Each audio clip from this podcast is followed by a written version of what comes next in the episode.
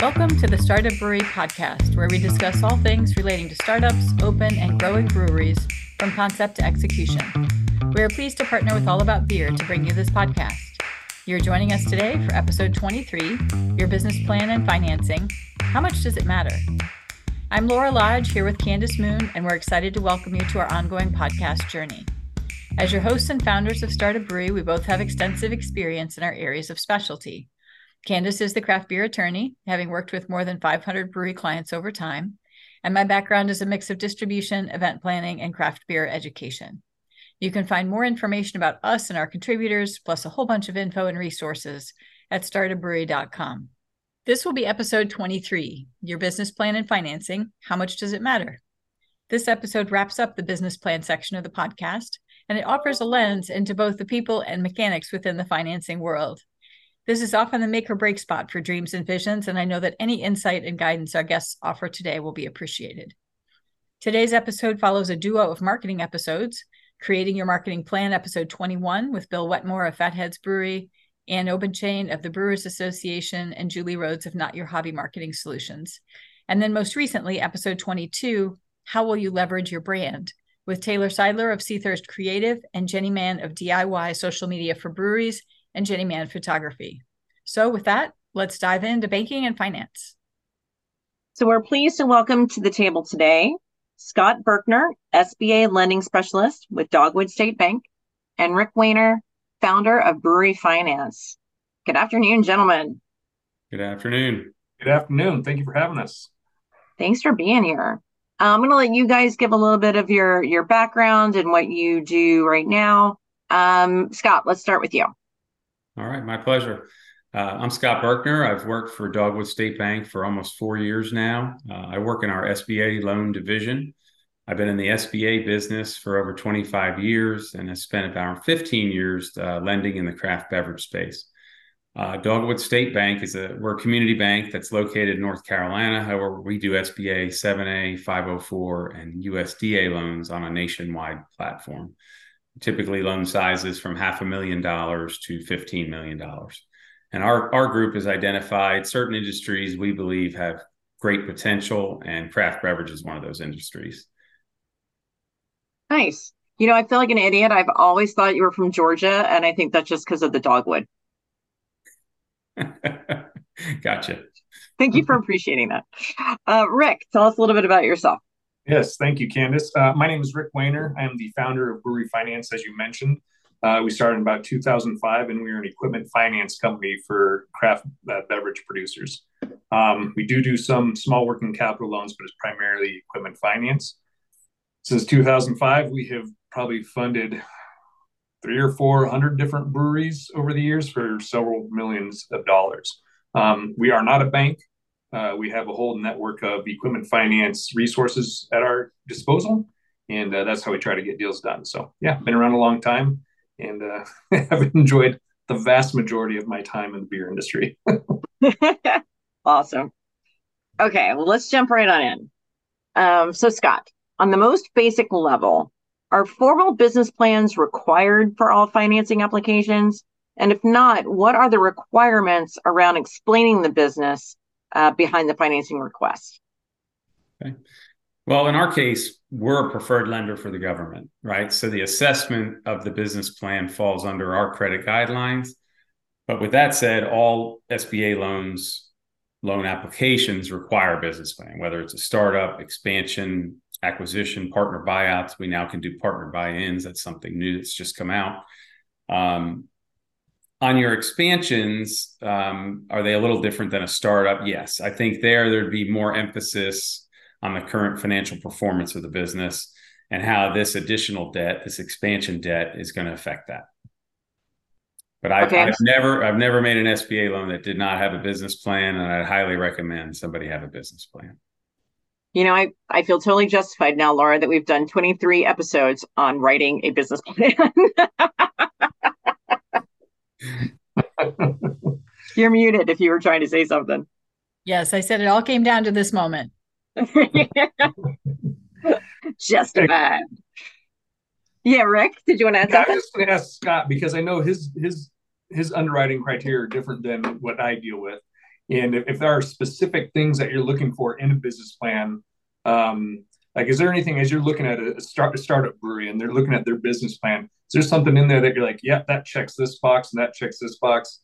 Or, oh God, no, I've seen this before. We're not even touching this. Or is it just um, like what what's the criteria that you're looking for specifically?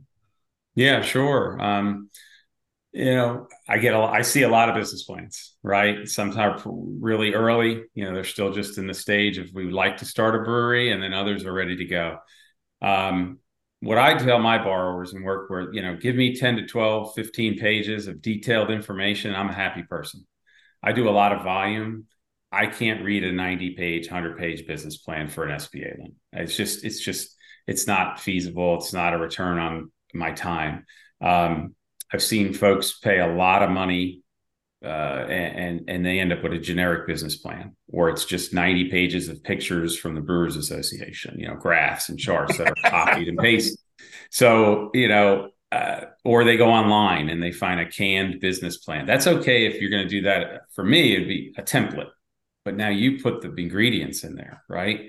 You fill in the blanks. Um, for me, I guess if I'm, you know, bullet pointing for what's important to me to see on a business plan, right? Whether it be a startup, expansion, a partner buyout, kind of the same, but you know, they should always start with like an, a quick executive summary, right? General business information, company information, who's going to own the business, right? Let's talk about owners and investors in that section the business concept, right? What are we doing? Where are we doing it? What's the mission behind it?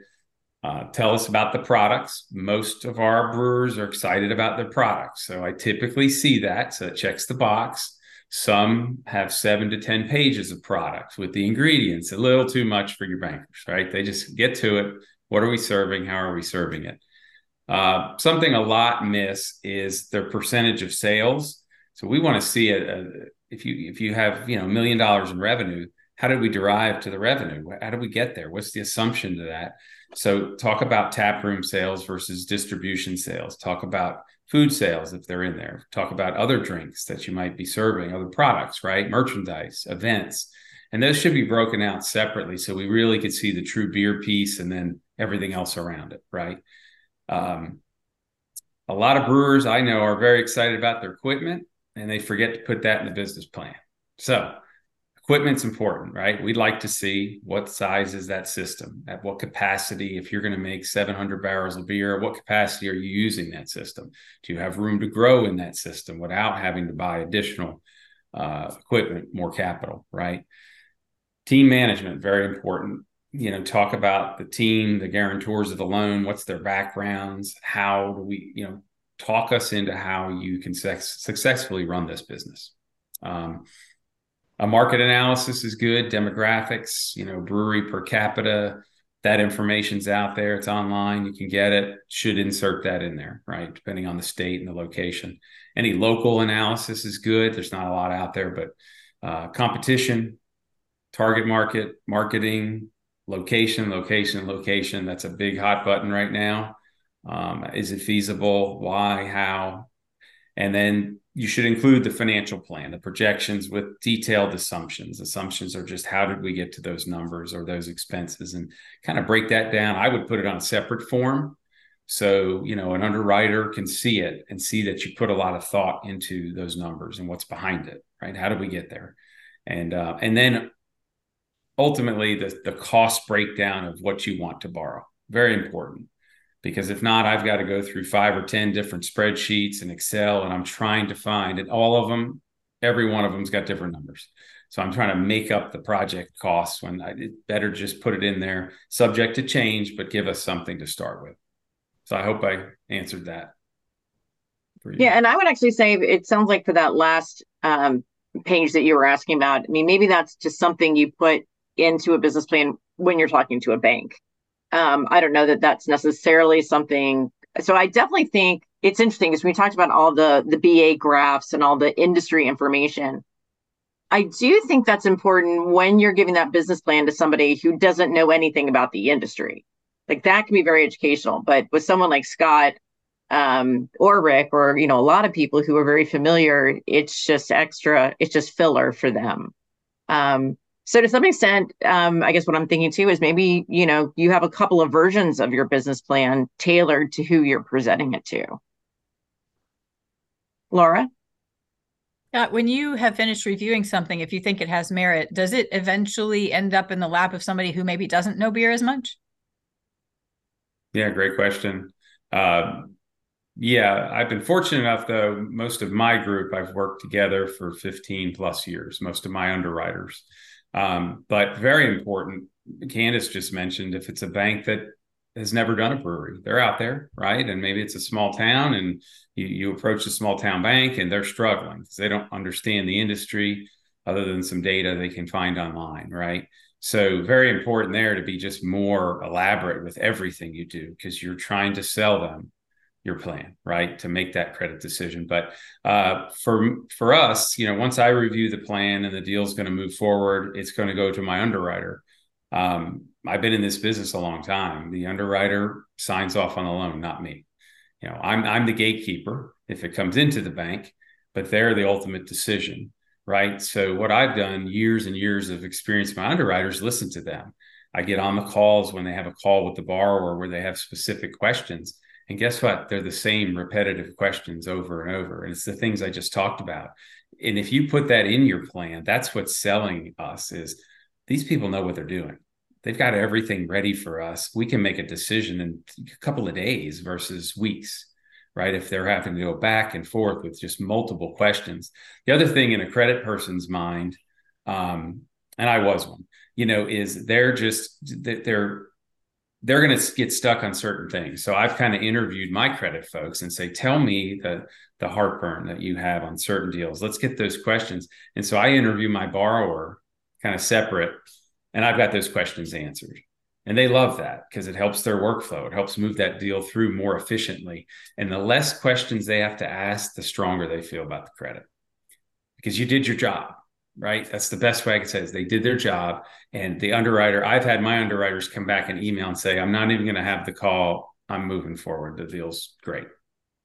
So, you know, for bankers out there, listen to your credit people, like listen to what they want and how they want it. And, and, and you know you just have such a much better relationship and flow of how the deal goes through so yeah there's there's a few eyes uh, laura to get back to you answer your question is yeah there's multiple sets of eyes um, the underwriter is really relying on us though to be the gatekeeper you know let's just not bring in things that are not going to work and they're going to get declined there's no reason to put a customer through that laura um, is there a significant advantage then to to working with somebody who knows the industry Absolutely. Yeah, absolutely. Um, you know, from our chief credit officer's mouth, he'll ask me all that time, aren't there consultants in this business? Why aren't these borrowers using those consultants? all the time. He said it Monday. I'm not kidding.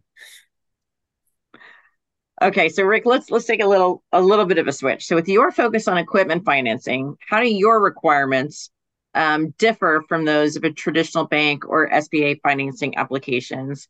And then tacking onto that, you know, what are you looking for? Do you ask for business plans and how does that affect your decision? Sure. Excuse me. Yeah, uh, our, our requirements are vastly different than than banking and SBA lenders. We will sometimes require, especially for a startup, the same information. Um, you know, typically business plan, two years of personal tax returns, um, bank statements, all the personal financial statement, all that kind of stuff. Um, but uh, but we don't look at it nearly the same or not nearly as in depth, to be honest with you. Um, for me, a business plan, I 100% agree with Scott. Uh, a, 90 page business plan uh, just is, is a complete waste of, of time. Um, that's somebody who probably has more in love with their business plan than than, than getting approved. I think um, we when we do require a business plan. Well, let me take a step back we we have for startups application only financing available. Uh, it's not a huge amount. It's a great complement maybe to an SBA loan or to whatever money you've raised from friends and family or out of your retirement or whatever. But we can finance probably up to a hundred or one hundred fifty thousand dollars sometimes with just an application uh, for a startup. Um, so uh, it's, it's it's really different in that way. We're looking at personal credit history, just like I'm sure Scott is as well but uh, that's more where we're focusing on is do you have the history of taking on larger loans and paying them back.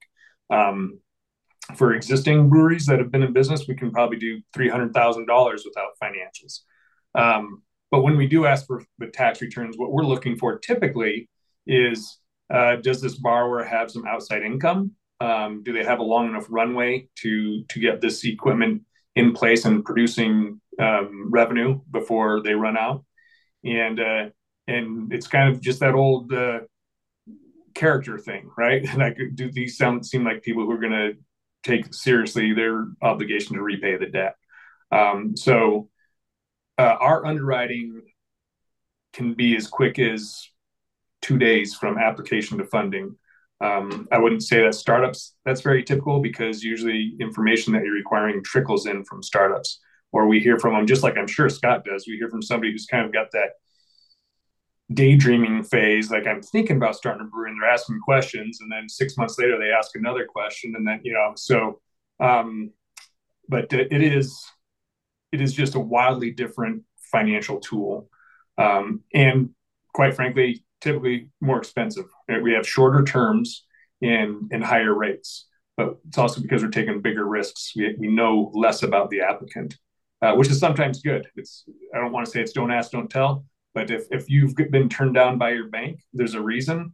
And when you come to talk to somebody like me, um, you've learned from that experience, right? And so you can adjust your business plan, or you can decide you don't want to do the full disclosure of uh, providing tax returns and everything, you might want to do just application only financing.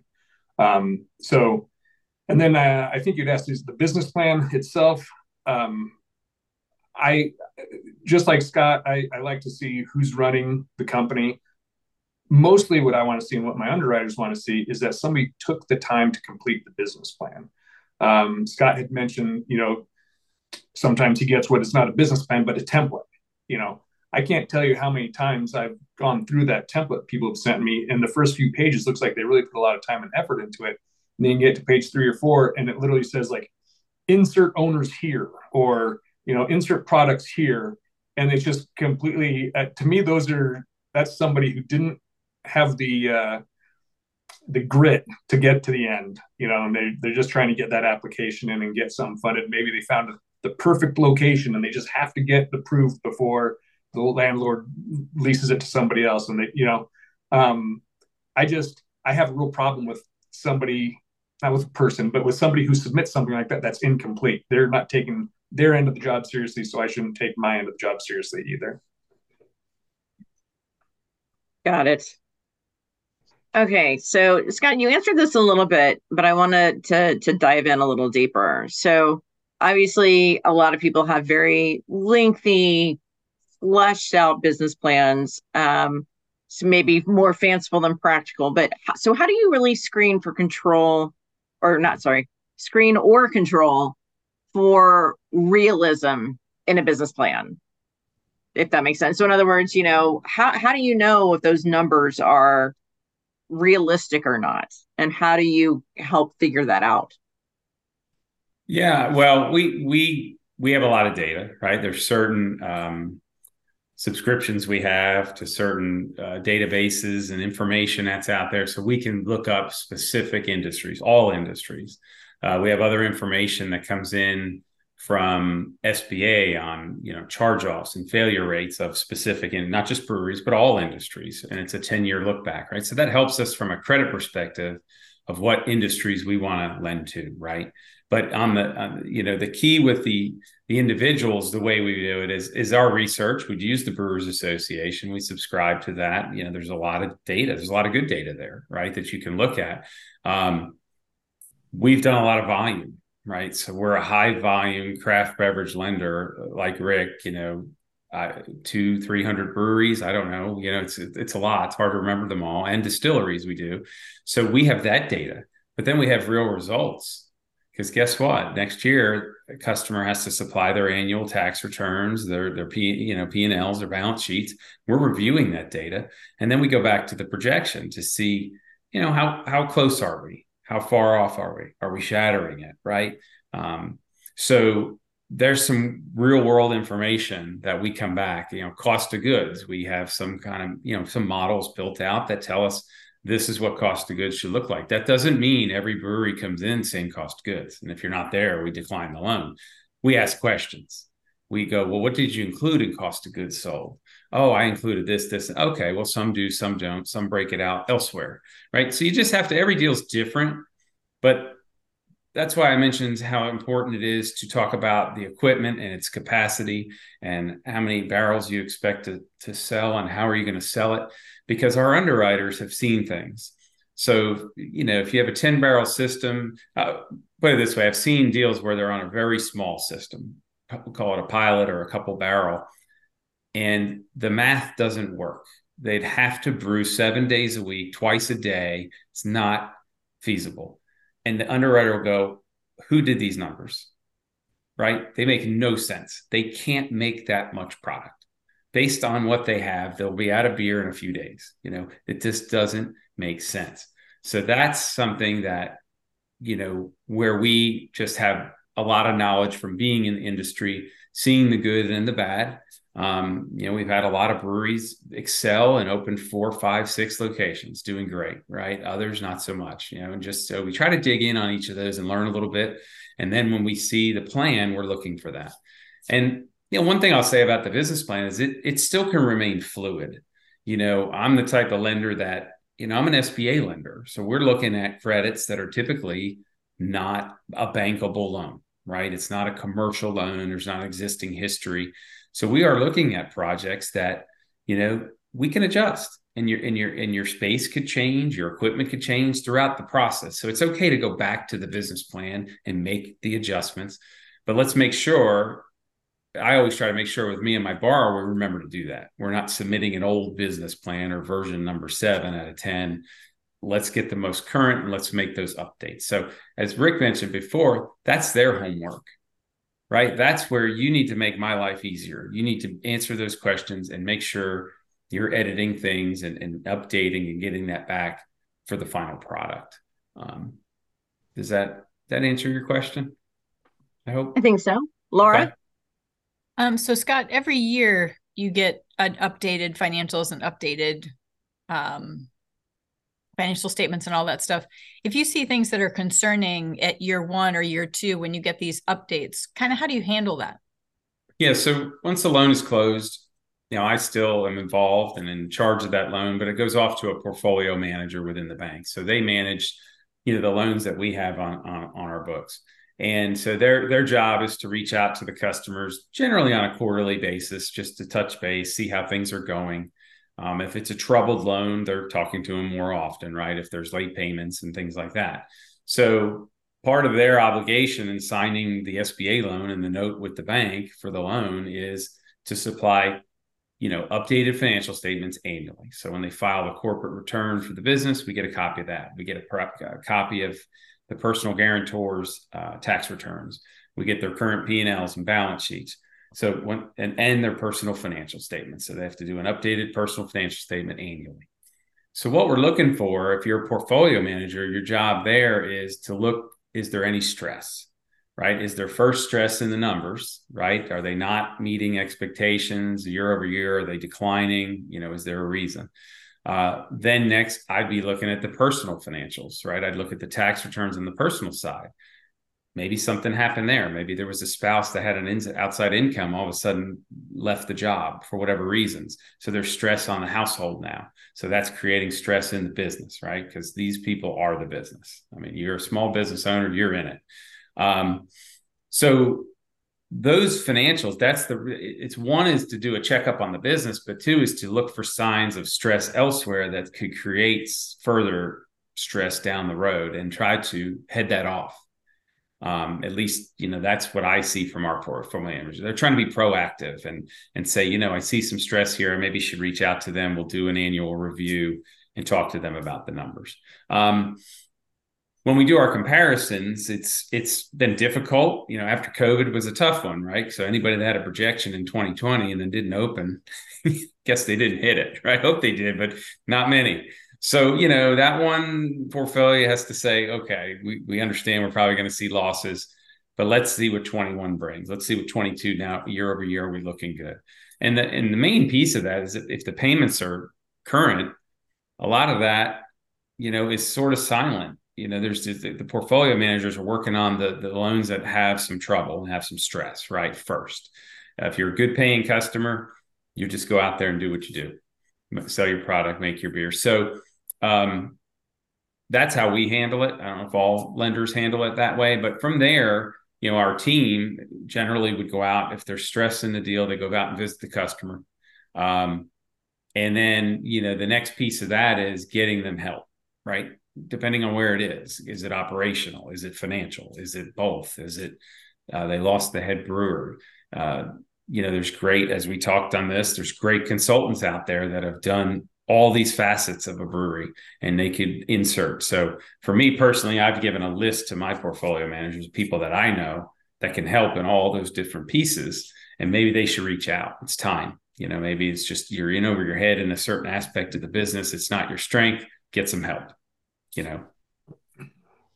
So I have a quick question on that because in my experience, a lot of craft brewers don't reach out for help until it's too late um, you know, when they're so far in the hole that they can't really dig out. Um, so are you basically saying that if they're having issues, they should reach out to their lender? Because I, I actually feel like the like the instinct, the, the gut there to do the opposite. Like I wouldn't want to tell the people I owe money that I'm having trouble with money. Yeah, good question. So 28 years ago, when I got into the SBA business, the bank, I had the privilege at the bank. I, I didn't, I was going to go into sales, but instead they made me be a workout officer.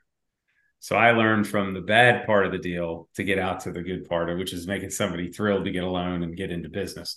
So I got to see the trouble and the stress, and I had some really good mentors. You know, back then we get in the car and drive to the place it didn't matter where it was three states over somebody was going to see that customer right? You know today it's a little different right? We, we can do things with video and other ways where you can hire somebody just to see are the lights still on? Is the place solvent? Because you know I, i've collected loans where the business was dark. There was no notification to us. And i go out to drive there to the site visit and i call my boss and say the place is dark everything's gone there's no business right? And then we work from there. Um, but yes proactive is what they would teach me right? But we were a small bank so we had a small portfolio right? It wasn't overwhelming. Um, you know banks that are massive banks that's difficult right? They're typically touching the problem loans first right? The loans that are close to default. So for us it's you know somebody gets close to that's never been past due and all of a sudden they're 12 to 15 days. That's not an emergency but it's worth a phone call right to check in. And you're 100% right. The customers are afraid to come and approach the bank or where do i who do i talk to? Where do i go? If i were you go back to the person that started the loan for you. That's the sales guy right or gal. And they probably could point you to the right people or then talk to you. I would. I would talk to my customer and say well what's going on? Let's get you know let's talk about it. And and and banks could help right in some cases. So yeah, it's better to do that. I tell my customers that look, something's going on, call me. If you're having late, you're having distress or late payment, let me know. Let's get somebody in early rather than hide, and the outcome's usually not favorable. Rick? Yeah, I was just uh, totally back what back that up what Scott is saying. I I could have countless examples of clients who got in over their head for whatever reason or another and um, didn't take the time just to call us and let us know what's going on. Um, and it, it just doesn't work out that way. When when when you're late pay, when you're a late payer, all of a sudden, and you're not in touch with, and, you know, the, the, the workout officer or whatever is calling you, and you're not responding, um, that's a huge red flag. And that, at least in my world, kind of is like hitting the fast forward button to getting into collections. But if you're having problems and you take the time to talk to somebody, like, hey, this is what's going on. We expect it to be short term, whatever, this, that, and the other. There's a lot of a lot of workarounds that can be, you know, taken into account or, or provided. Uh, but if you're not talking, it is like the it's like the fast lane to uh, to the collections department in, in my experience. Yeah, I, I definitely would say. I mean, if you're afraid to talk to your if you're afraid to talk to people you owe money to, I get that. But that maybe is the time to call a consultant or call somebody sure. and at least talk talk to them uh, about what you're going through. Rick, let's go back to you. In general, if you see a business plan or concept come through that seems to be either overly optimistic or just not well thought out, what kind of feedback do you give the applicant? Do you tell yeah. them like, you're crazy? I hopefully I've never used those words. but I, I, I uh, to be perfectly honest with you, I uh, most of the time that we cannot get a deal approved is it, the reason won't be because of the business plan.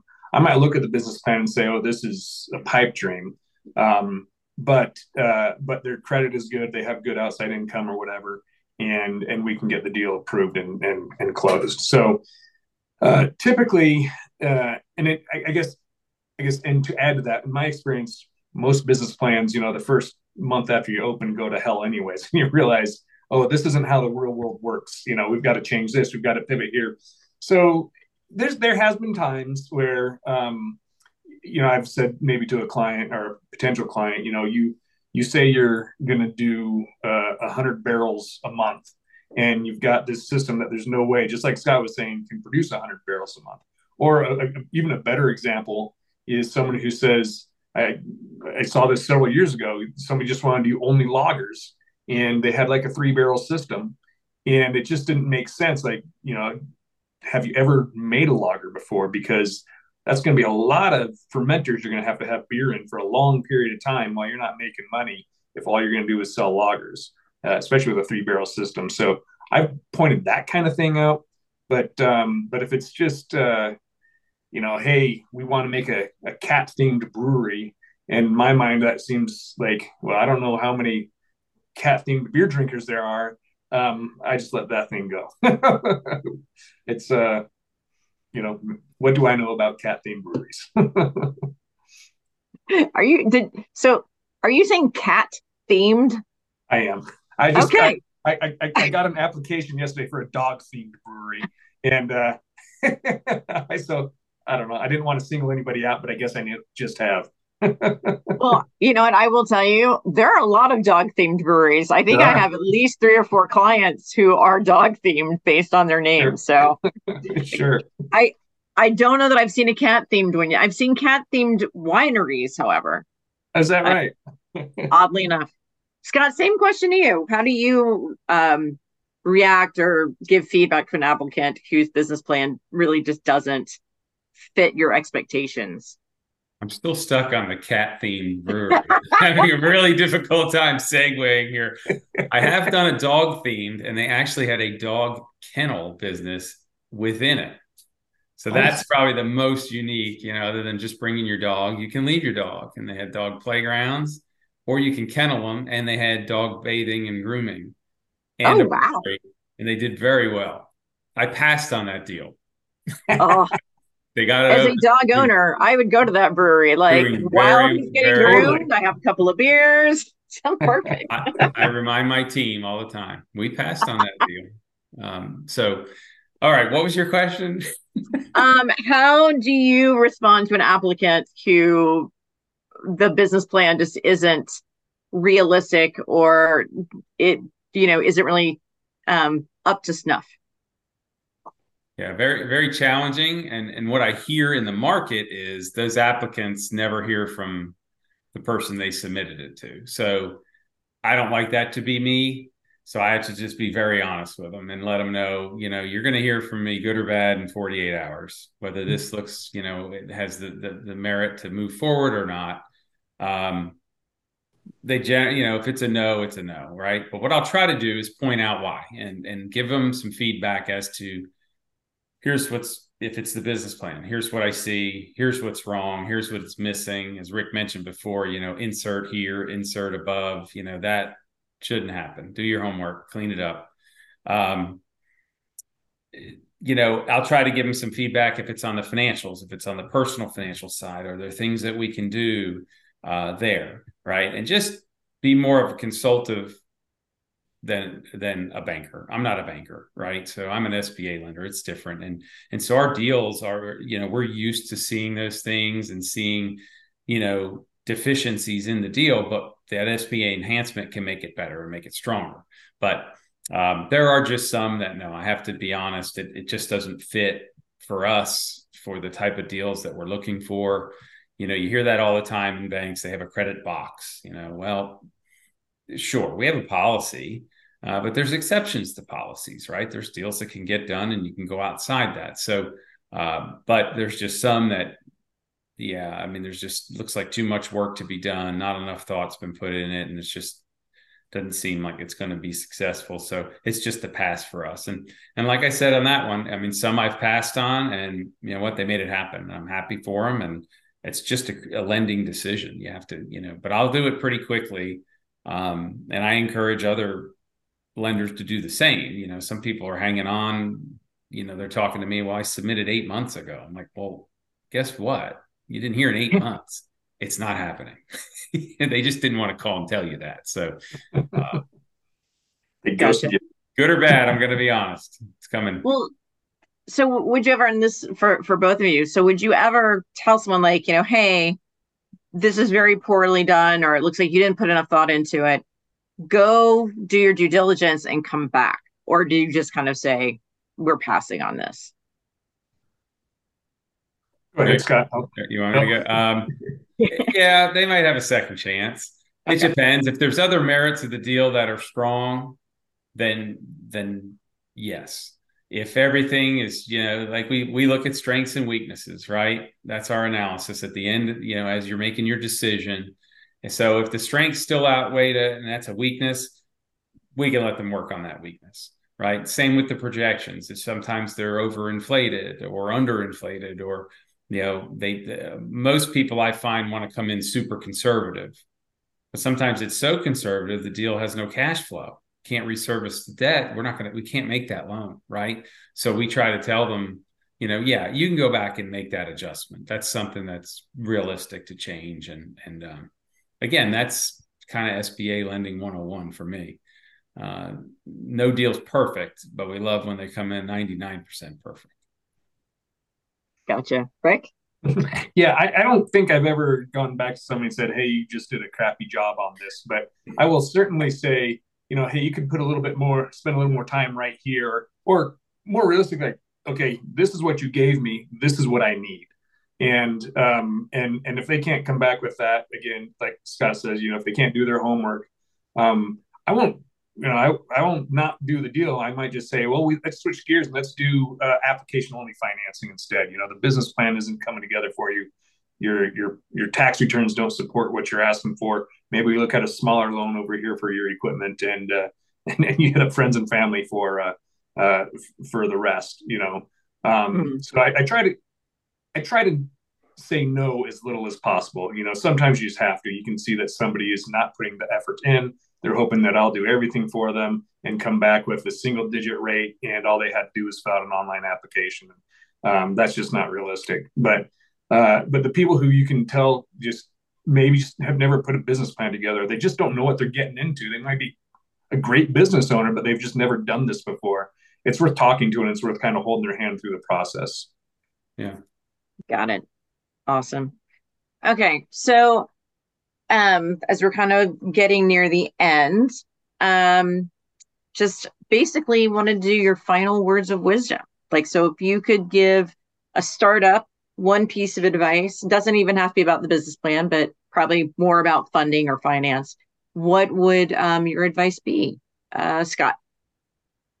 Uh, my number one advice would be be prepared before you're going to speak with your lender. And so, you know, there's going to be very specific things that we've been talking about on this podcast of what you need to be ready to apply for the loan. Some customers don't know when to apply. Is it too early? Is it too late? You know, let your lender decide that, right? But crucial pieces are the plan, the projections, the assumptions. You should have a space located I can't tell you how many deals you know they want to move to underwriting and commitment. We don't have a lease. Well, every space is going to be different. It's going to change the numbers. It's going to change. It could be demographics. It could be you know just the size of it, right? So many different things. So you know have those. Be prepared. Have that broken out. Have those things in place. Make it you know when when a lender asks, I guess another kind of a pet peeve of mine is I'm pretty thorough with my initial package that I send to the borrower. There's a lot of helpful documents. There's templates. There's you know things that can help them to learn through the process pretty quickly, right? For working capital and how do we get there? And and I'm happy to share. Right, those are free documents. They could use them or just use them as uh, you know informational. Um, what frustrates me is I can't start when I pick up that loan to look at it. I want to start and finish. I don't want to pick up a loan and read the business plan. I don't get paid to read business plans. I'd be broke. Okay. I need to make loans and work on the loans that have to move through that are ready to close. And so, you know, have everything ready to go, send it in one time. And don't don't try to piecemeal the deal together, leaving out this, leaving out, well, I'll do my projections later. Have it prepared, take the time, show the lender that you're, you know, you're in this, you've done your work, you've done your homework, right? But uh, the other piece would be it, there still can be corrections and variations to it, right? Things will continue to change. Generally, the use of funds that a borrower puts in the business plan, I'm going to change it twice because it's going to change based on construction and all the different pieces, things they forgot about, things they never knew about, right? And that's our job is to, to educate them. But be prepared. That's probably my biggest, you know, final words of encouragement for somebody submitting working on submitting a loan for an NSBA loan. Gotcha. Rick? Yeah, I I would echo those sentiments completely. And um, the the number of people we've spoken to over the years who uh, didn't know what their credit score was, uh, or what their credit was. Maybe you don't know your score, but you know what your you know what your credit is like, right? You know, if, if the amount of people who apply for financing who have a sub 600 credit score is unbelievable. And um, and so the, the kind of the piece of advice I i have been echoing this for years. I know Laura and Candace, you guys have heard me say this before at various conferences and whatnot. But you're starting a business and you're planning on doing it with a partner, uh, you guys need to sit down and have a frank discussion with each other about your net worth, about your credit history, um, what you're willing to put into the in terms of time and and, and sacrifice into the business. Um, I have seen a lot of what would have been otherwise good applicants get declined because uh, one partner has great personal credit and the other one just filed bankruptcy, and it is complete surprise. Um, you know, if, if you're if, if you submit an application to me and I call you up and say, "My God, you've got a 560 FICO score," and you're like, "What?" I think I know you're full of crap because if if if, the, if people are calling you to collect mortgage payments, you know you don't have a good credit score, right? so um, I think some people are are super optimistic, which is one of the things I absolutely love about the beer industry. But you also have to be a little realistic too, and and understanding where you fall in terms of a credit risk um, is important.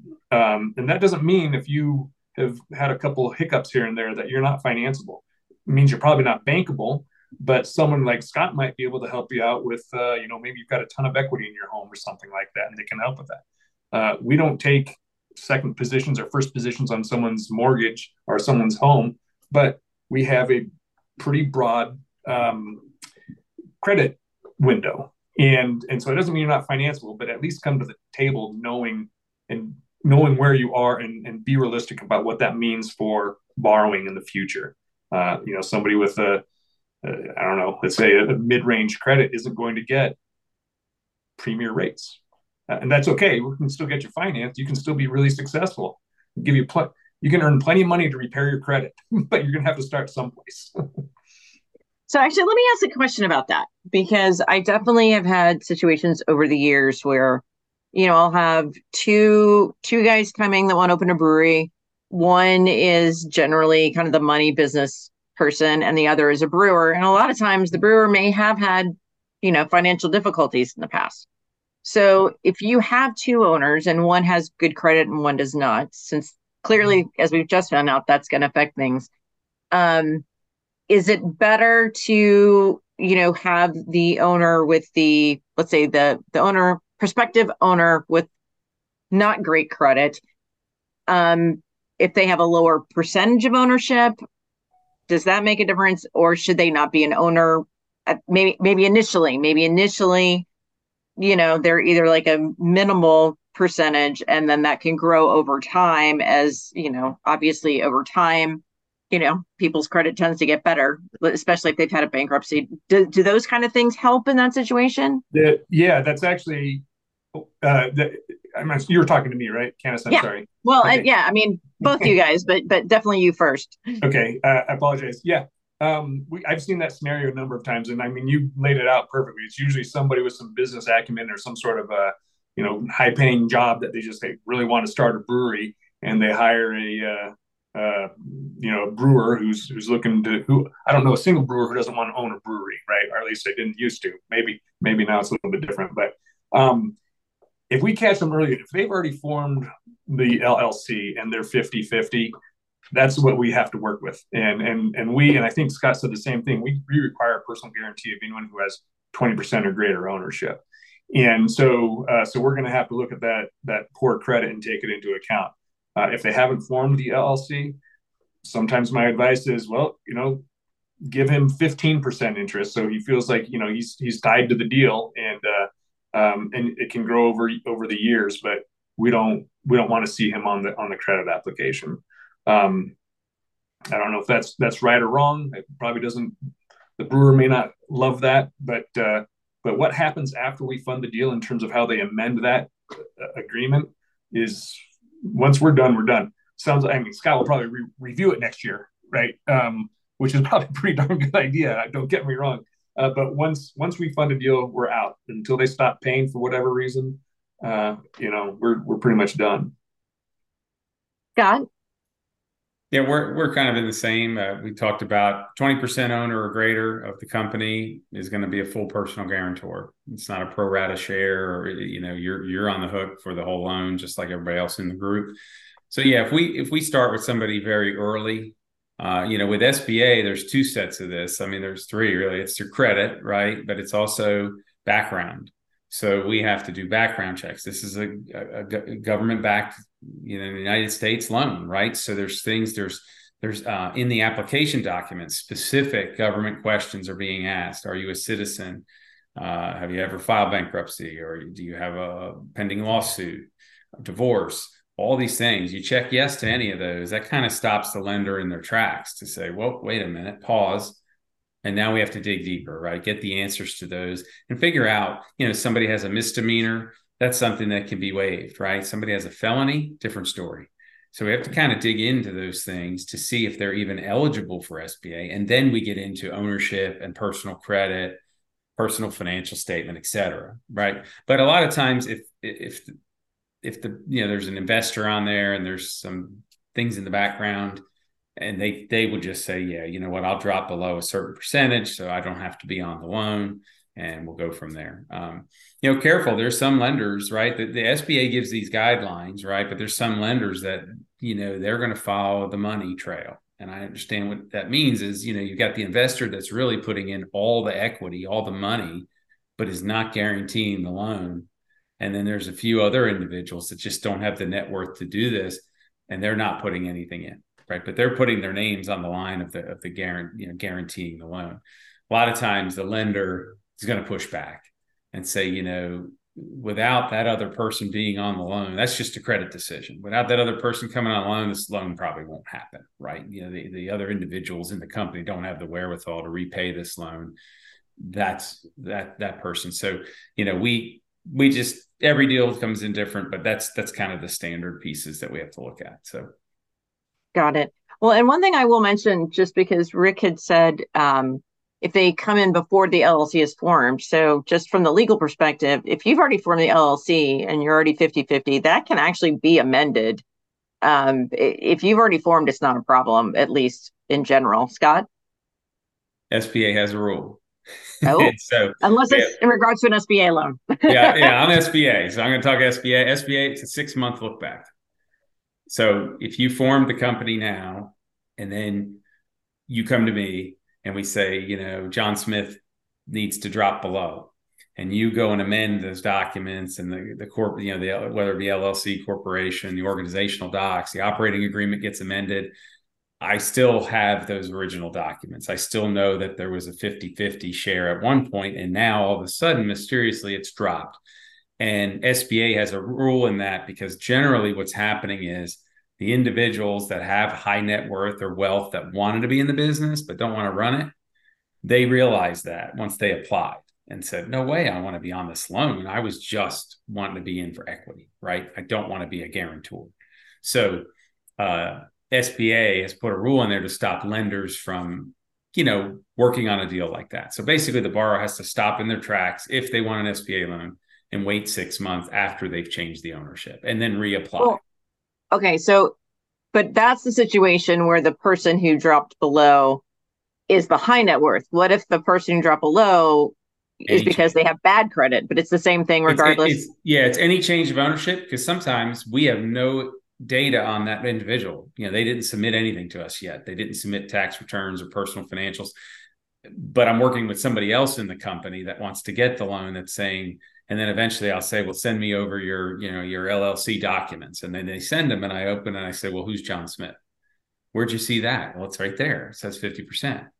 And they go, oh, well, and then the story comes out, which is okay, you know, but there is a six month look back for us. So it, okay. Um, it hurts because sometimes we like the deal, we want to move forward, we just can't.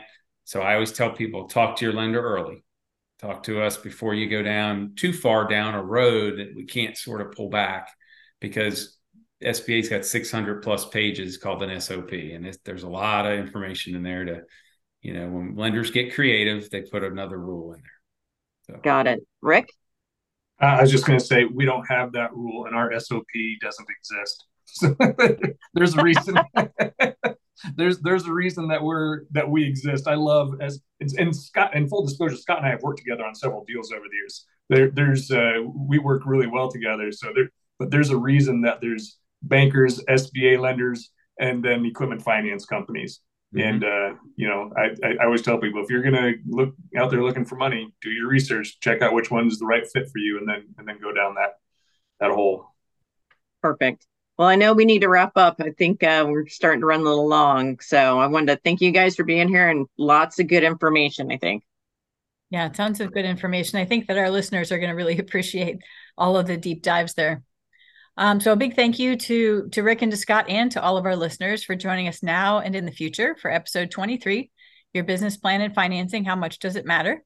of the Startup Brewery podcast. We invite you to join us for our next episode 24, our season one wrap up. This new episode will be released before the roosters crow on Tuesday, November 21st. While you're anticipating the release of our next episode, feel free to visit the Startup Brewery website at startupbrewery.com a free resource for those who are looking to open or grow their breweries. Be sure to look through the task lists offered for each stage of the process plan, act, open, and grow at the educational resources and at the offerings from our savvy contributors in our growing library. You can also sign up for an occasional electronic update with new Startup Brewery contributors, content, events, and more great information on the contact page of the website. We also encourage you to explore All About Beer and their website at allaboutbeer.com perhaps pop in to enjoy one of their excellent podcasts as well. In the meantime, this has been Laura Lodge and Candace Moon, wishing you a terrific day and thanking you once again for joining us on our podcast journey to start a brewery.